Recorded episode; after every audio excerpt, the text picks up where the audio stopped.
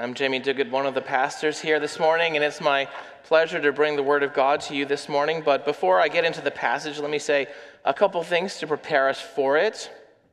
Um, when I was a child, we used to have this thing called newspapers. I wonder if you remember them. I used to remember on Sunday morning going to get the newspaper and then trying to find the comics page. And my adversary in all this was the sports page. That was what was always keeping me from the comics page. So, you know, find the sports page, you know, rip it off and, you know, toss it over there, and you can read the comics. I haven't changed that much in respect to sports, by the way.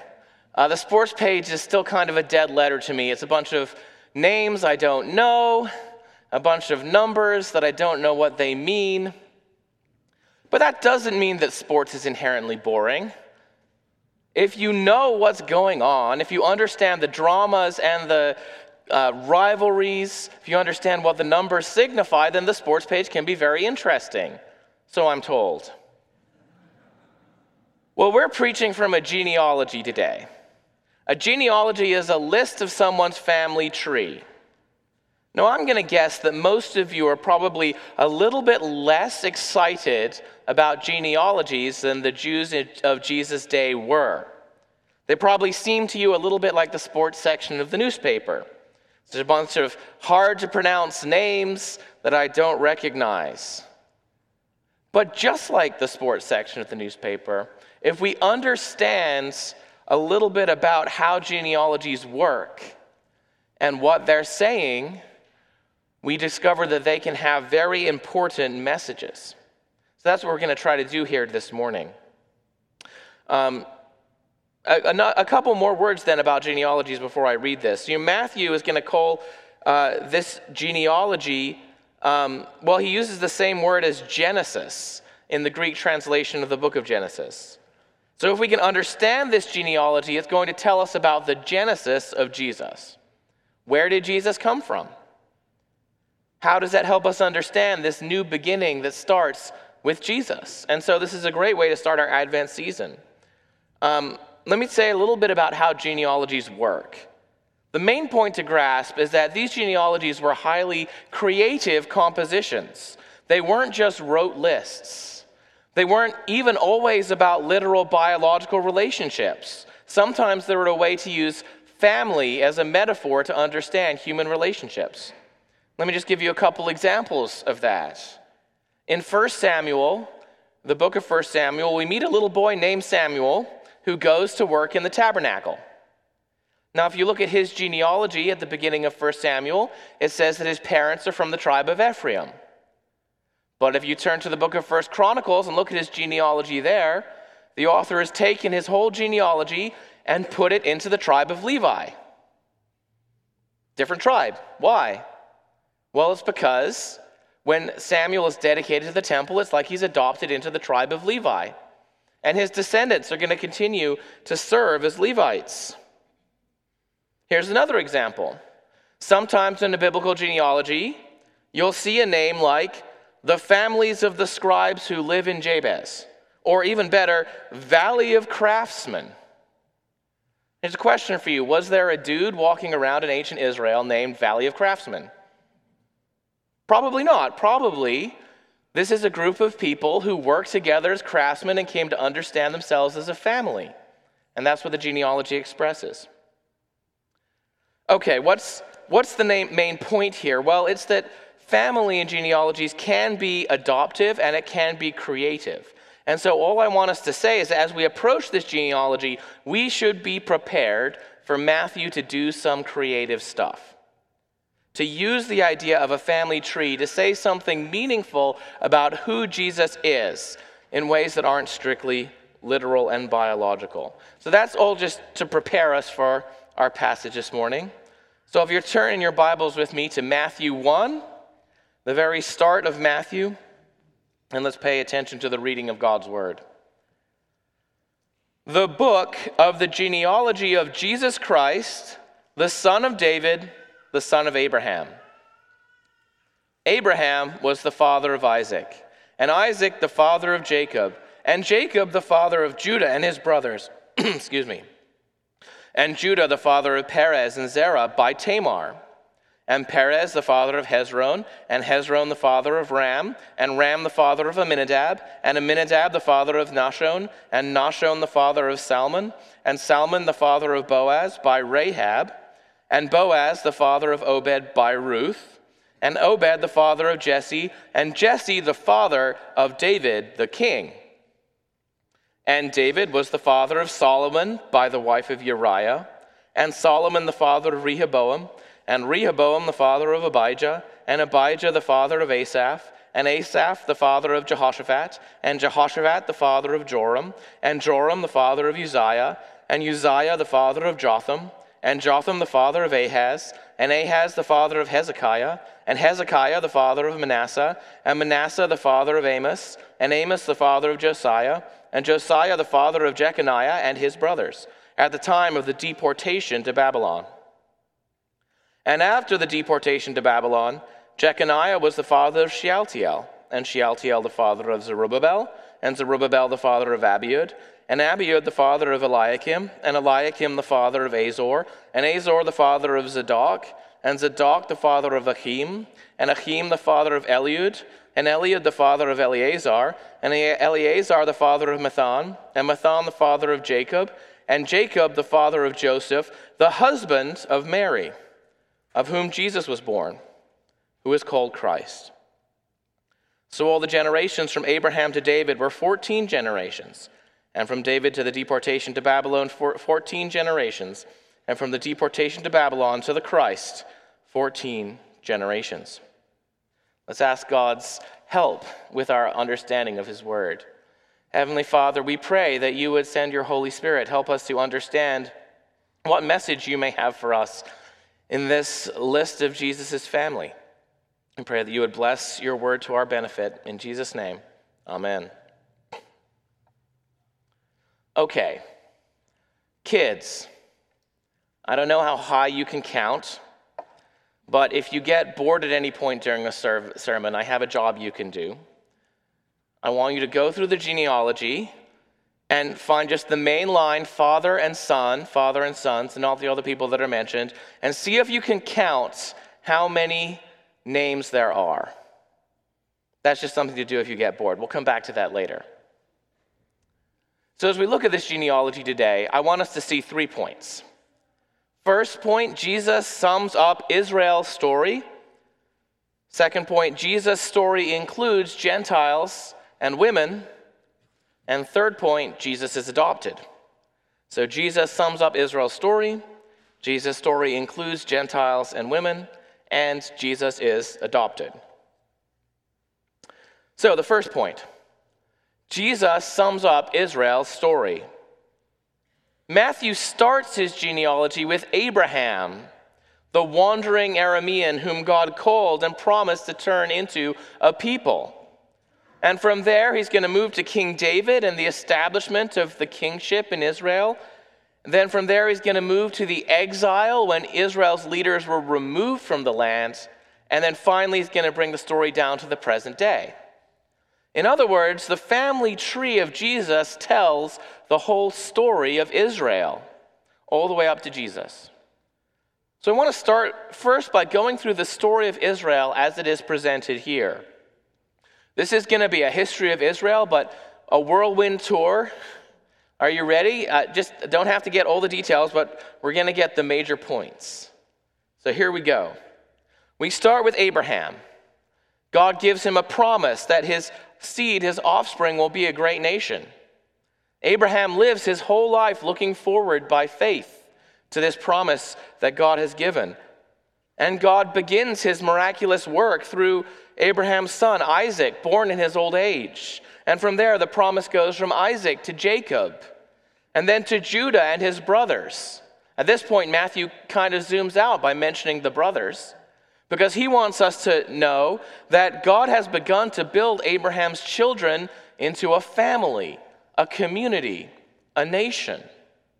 So Judah and his brothers, they go down to Egypt for many years. And then they're brought out of Egyptian slavery by God's salvation through Moses. In case you're wondering where that is, that's Nahshon. If you look him up in the Old Testament, you'll realize that um, he is actually Aaron's brother in law, the same Aaron who's the brother of Moses. So that's the generation that comes up out of Egypt. After they come out of Egypt, God leads his people through the wilderness and gives them the land of Canaan through Joshua and his victories against the Canaanites. This is where Rahab comes on the scene. She's a Canaanite who sides with God's people and becomes a part of it. Then, with Ruth and Boaz, we jump forward a couple hundred years. They live in the time of the judges, the time when everybody in Israel did what was right in their own eyes because they didn't have a king. But a king is coming. Only a couple generations from Boaz, we arrive at King David. And this is the first major pause point in the genealogy.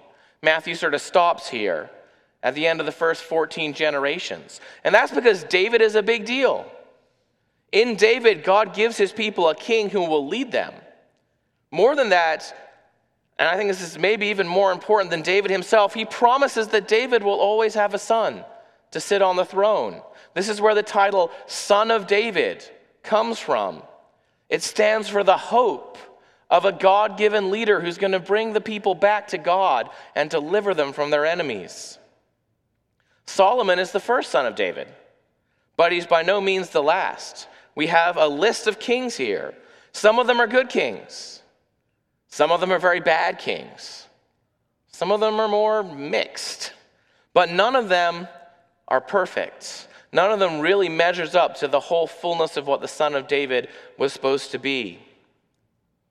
So these kings, they have their ups and downs, but over time, the downs are worse than the ups. And so Judah and her kings become more and more faithless and corrupt. And finally, this ends with God sending Nebuchadnezzar and his Babylonian armies to carry the leaders, King Jeconiah, and many of the people into exile in Babylon.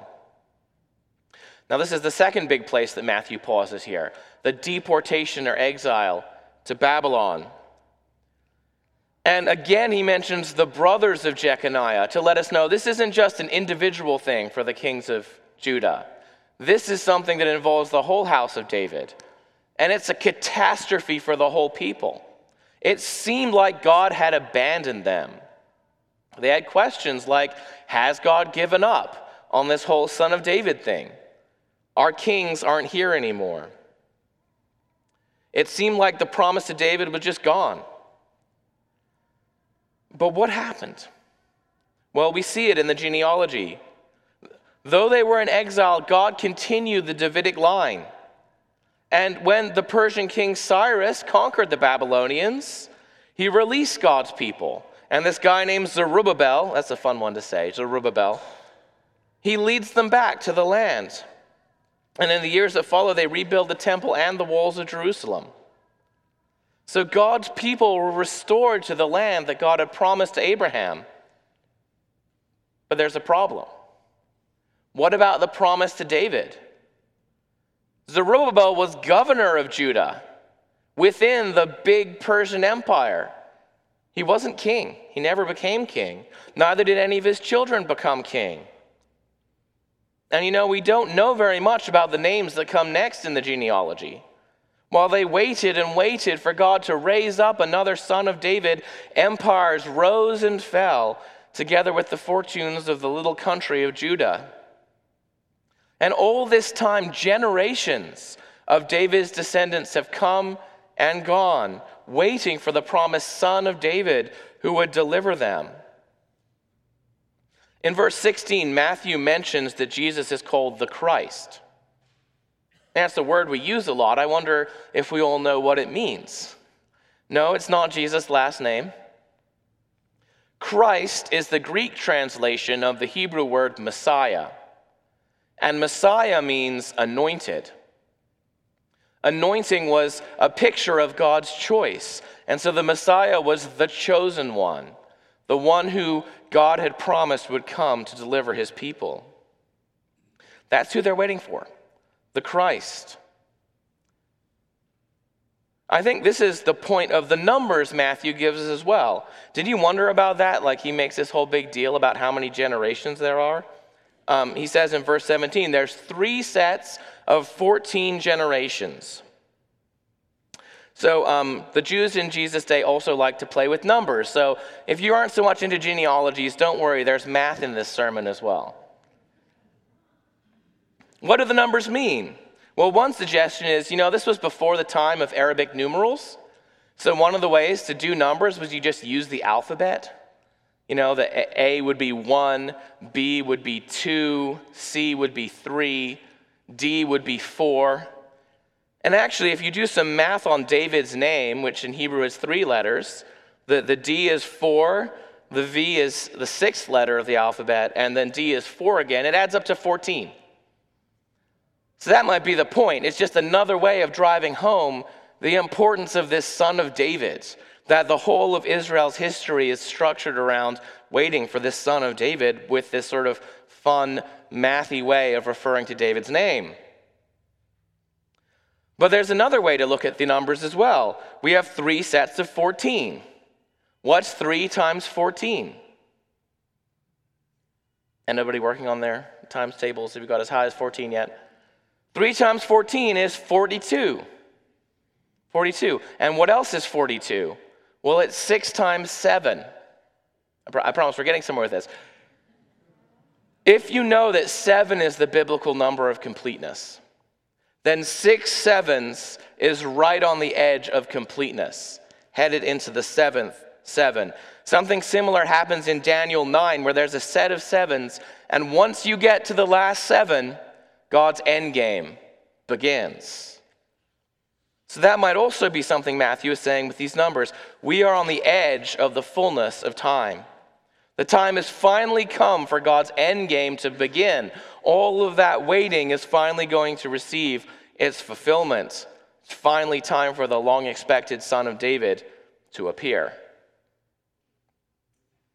Let me just stop at this point. I don't know if you're into genealogies or math, but I want you to try to imagine the excitement of one of Matthew's contemporaries, of a Jewish person who's been reading their Old Testament and waiting for the Messiah to come. Can you capture a little bit of that sense of, like, yes, this is the time? The story of your whole people has been building up to this, and now Matthew is telling you it's here. I hope you can at least sense a little of that excitement, even if you don't express it through maths. So that's point one. Jesus sums up Israel's story. But point number two Jesus' story includes Gentiles and women. You know, it's somewhat conventional for a genealogy simply to be a list of men. Matthew could have written his genealogy that way, could have been all of the powerful and important male descendants since Abraham, a list of insiders.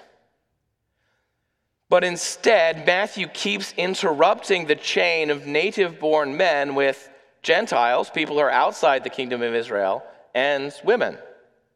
Tamar, Rahab, and Ruth were all non Israelite women who became part of God's people.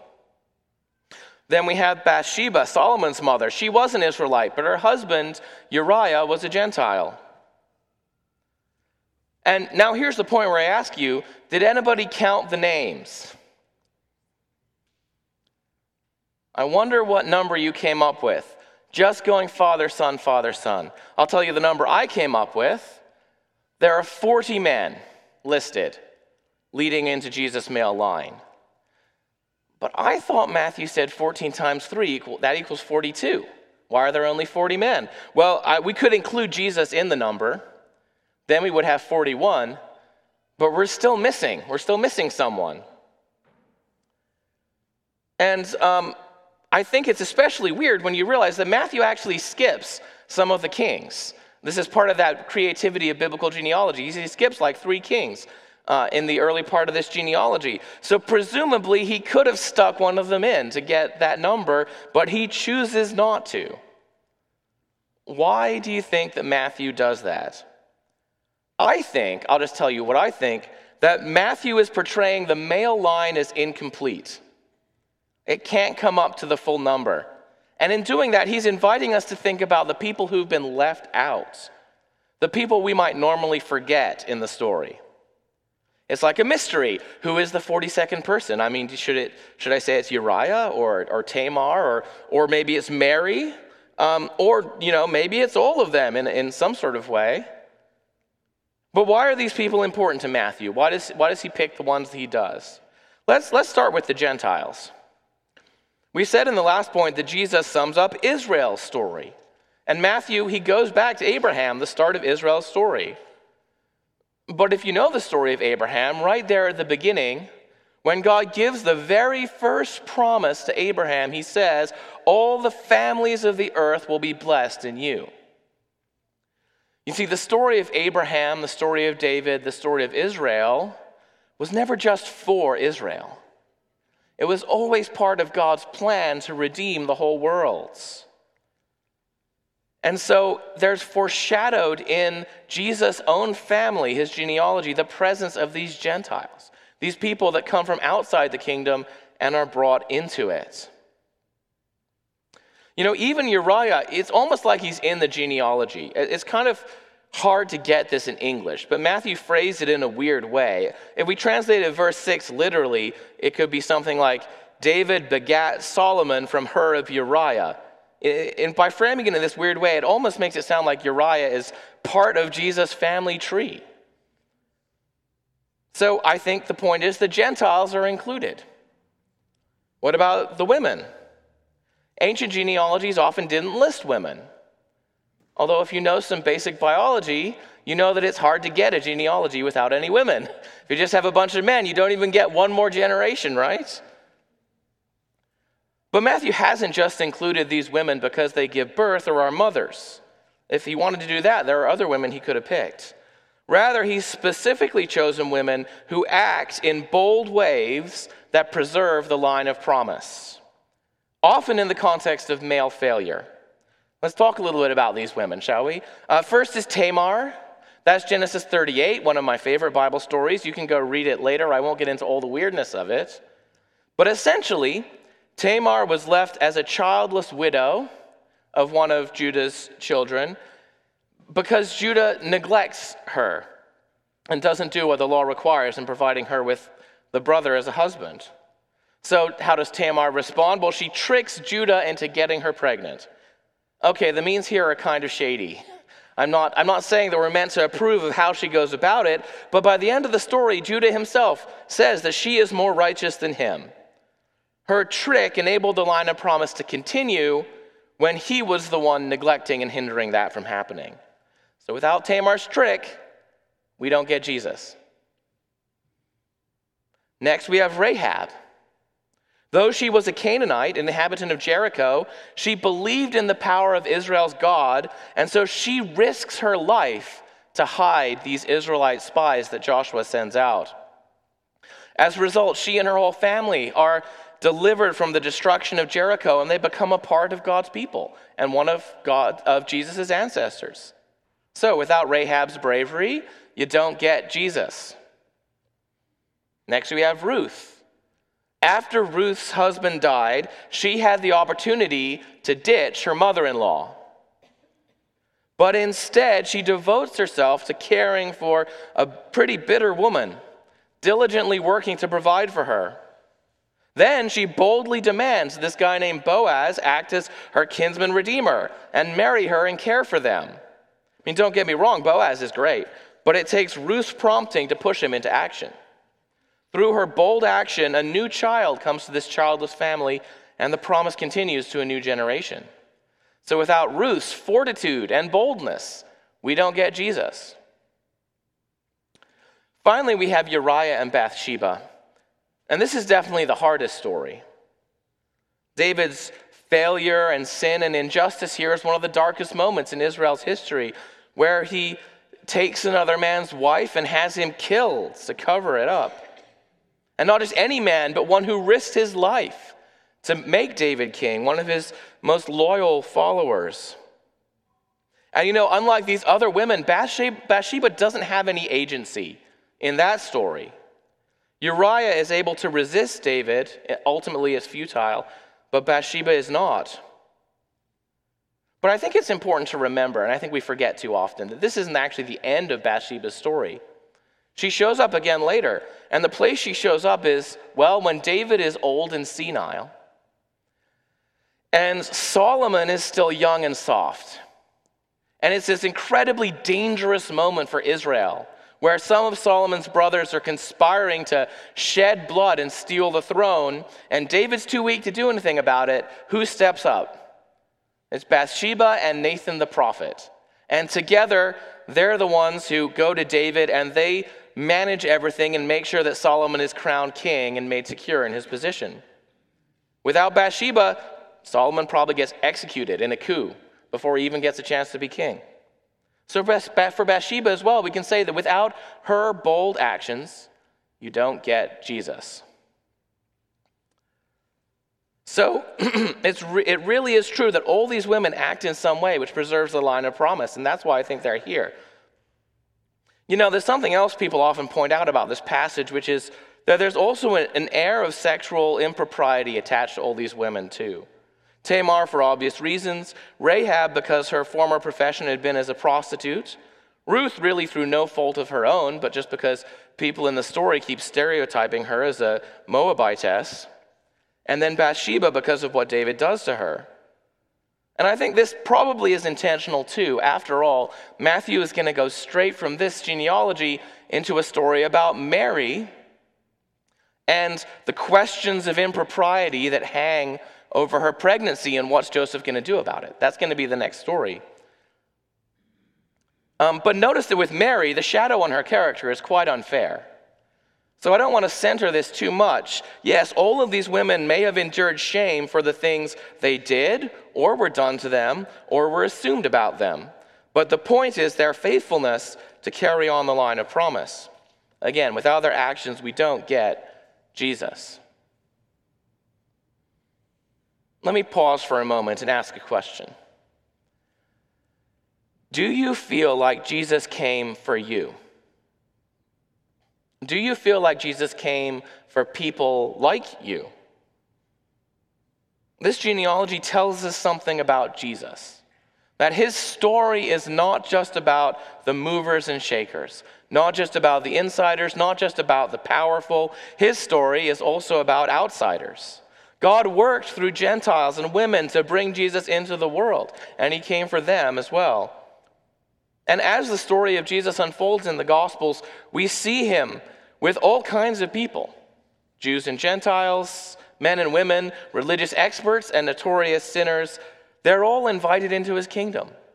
All of them learn that they're sinners in need of forgiveness and are forgiven and loved by him and given an opportunity to serve within that kingdom.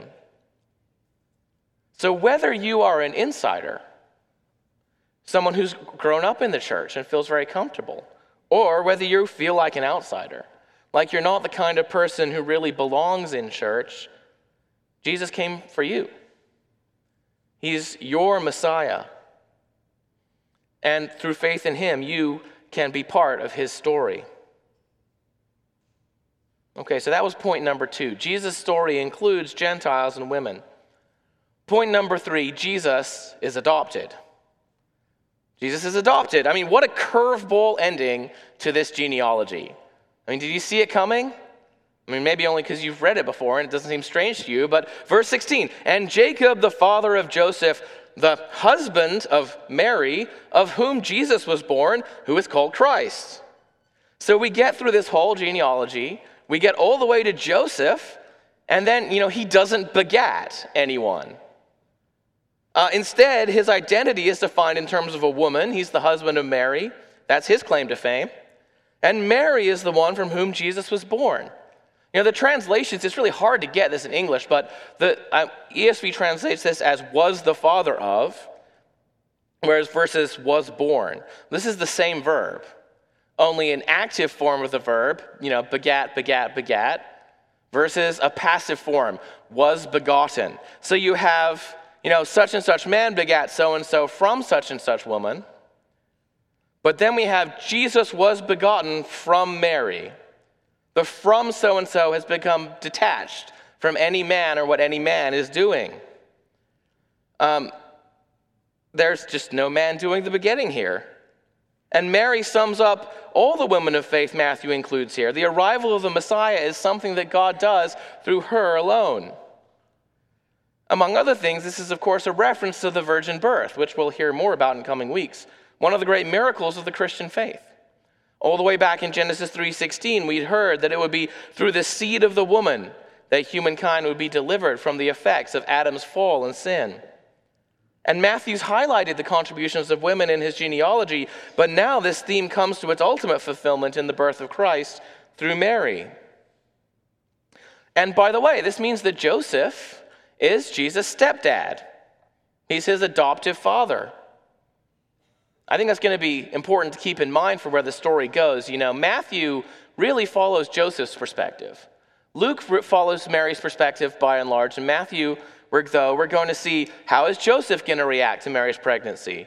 How is Joseph going to respond to the calling God's given him to care for and parent this child?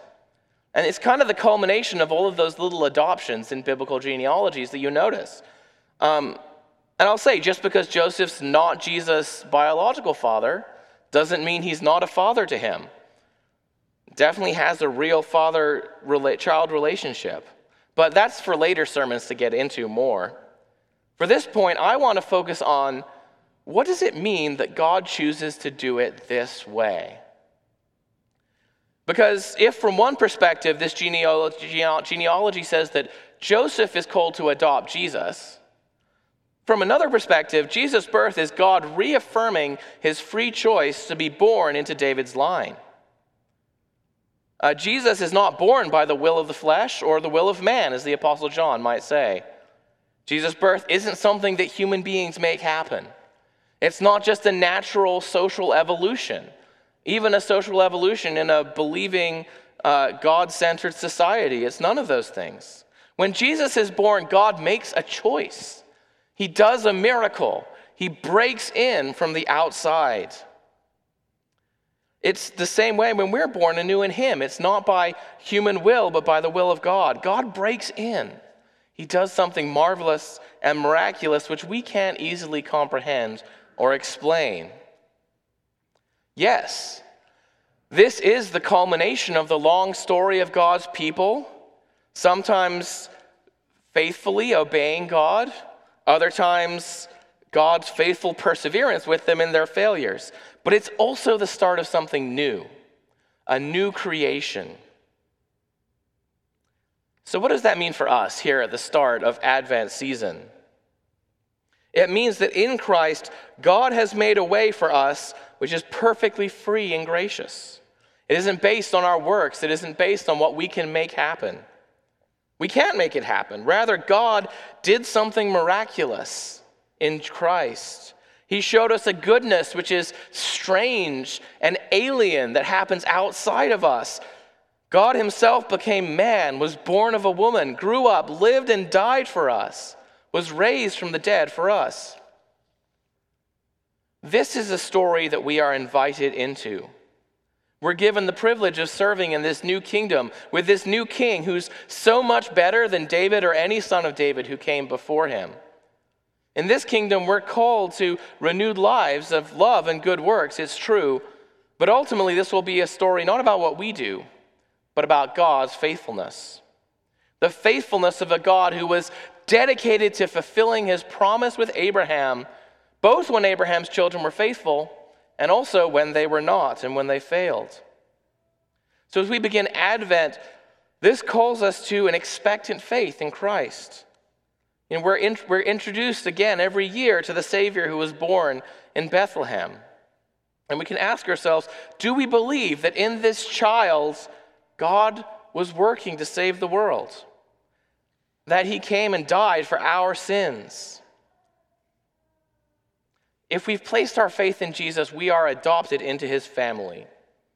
That's maybe the real surprise twist here at the end. We become part of the people of God, whoever we may be. We're God's sons and daughters, and Jesus is our big brother. We can know God's love as the unconditional love of a father, not based on who we are or what we have done, but based purely on the fact that he loved us and has made us part of our family. That's the big surprise twist at the end of this genealogy is that we get to be part of it as well. We get invited into Jesus' family. Let's pray. Heavenly Father, we thank you for the truth about who Jesus is, that you sent your Son, born of a woman, born under the law, born to live a human life for us. What a great mystery this is that we can't comprehend. But we thank you that it is true, and we pray that you would help us to believe in it and trust in your Son more this morning. In Jesus' name, amen.